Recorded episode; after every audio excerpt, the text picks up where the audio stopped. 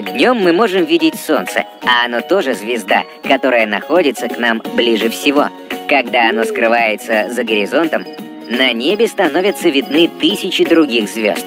Но все они лишь небольшая часть звезд нашей галактики, которая называется Млечный Путь. С Земли кажется, что все они примерно одинаковые по размеру. Но это не так.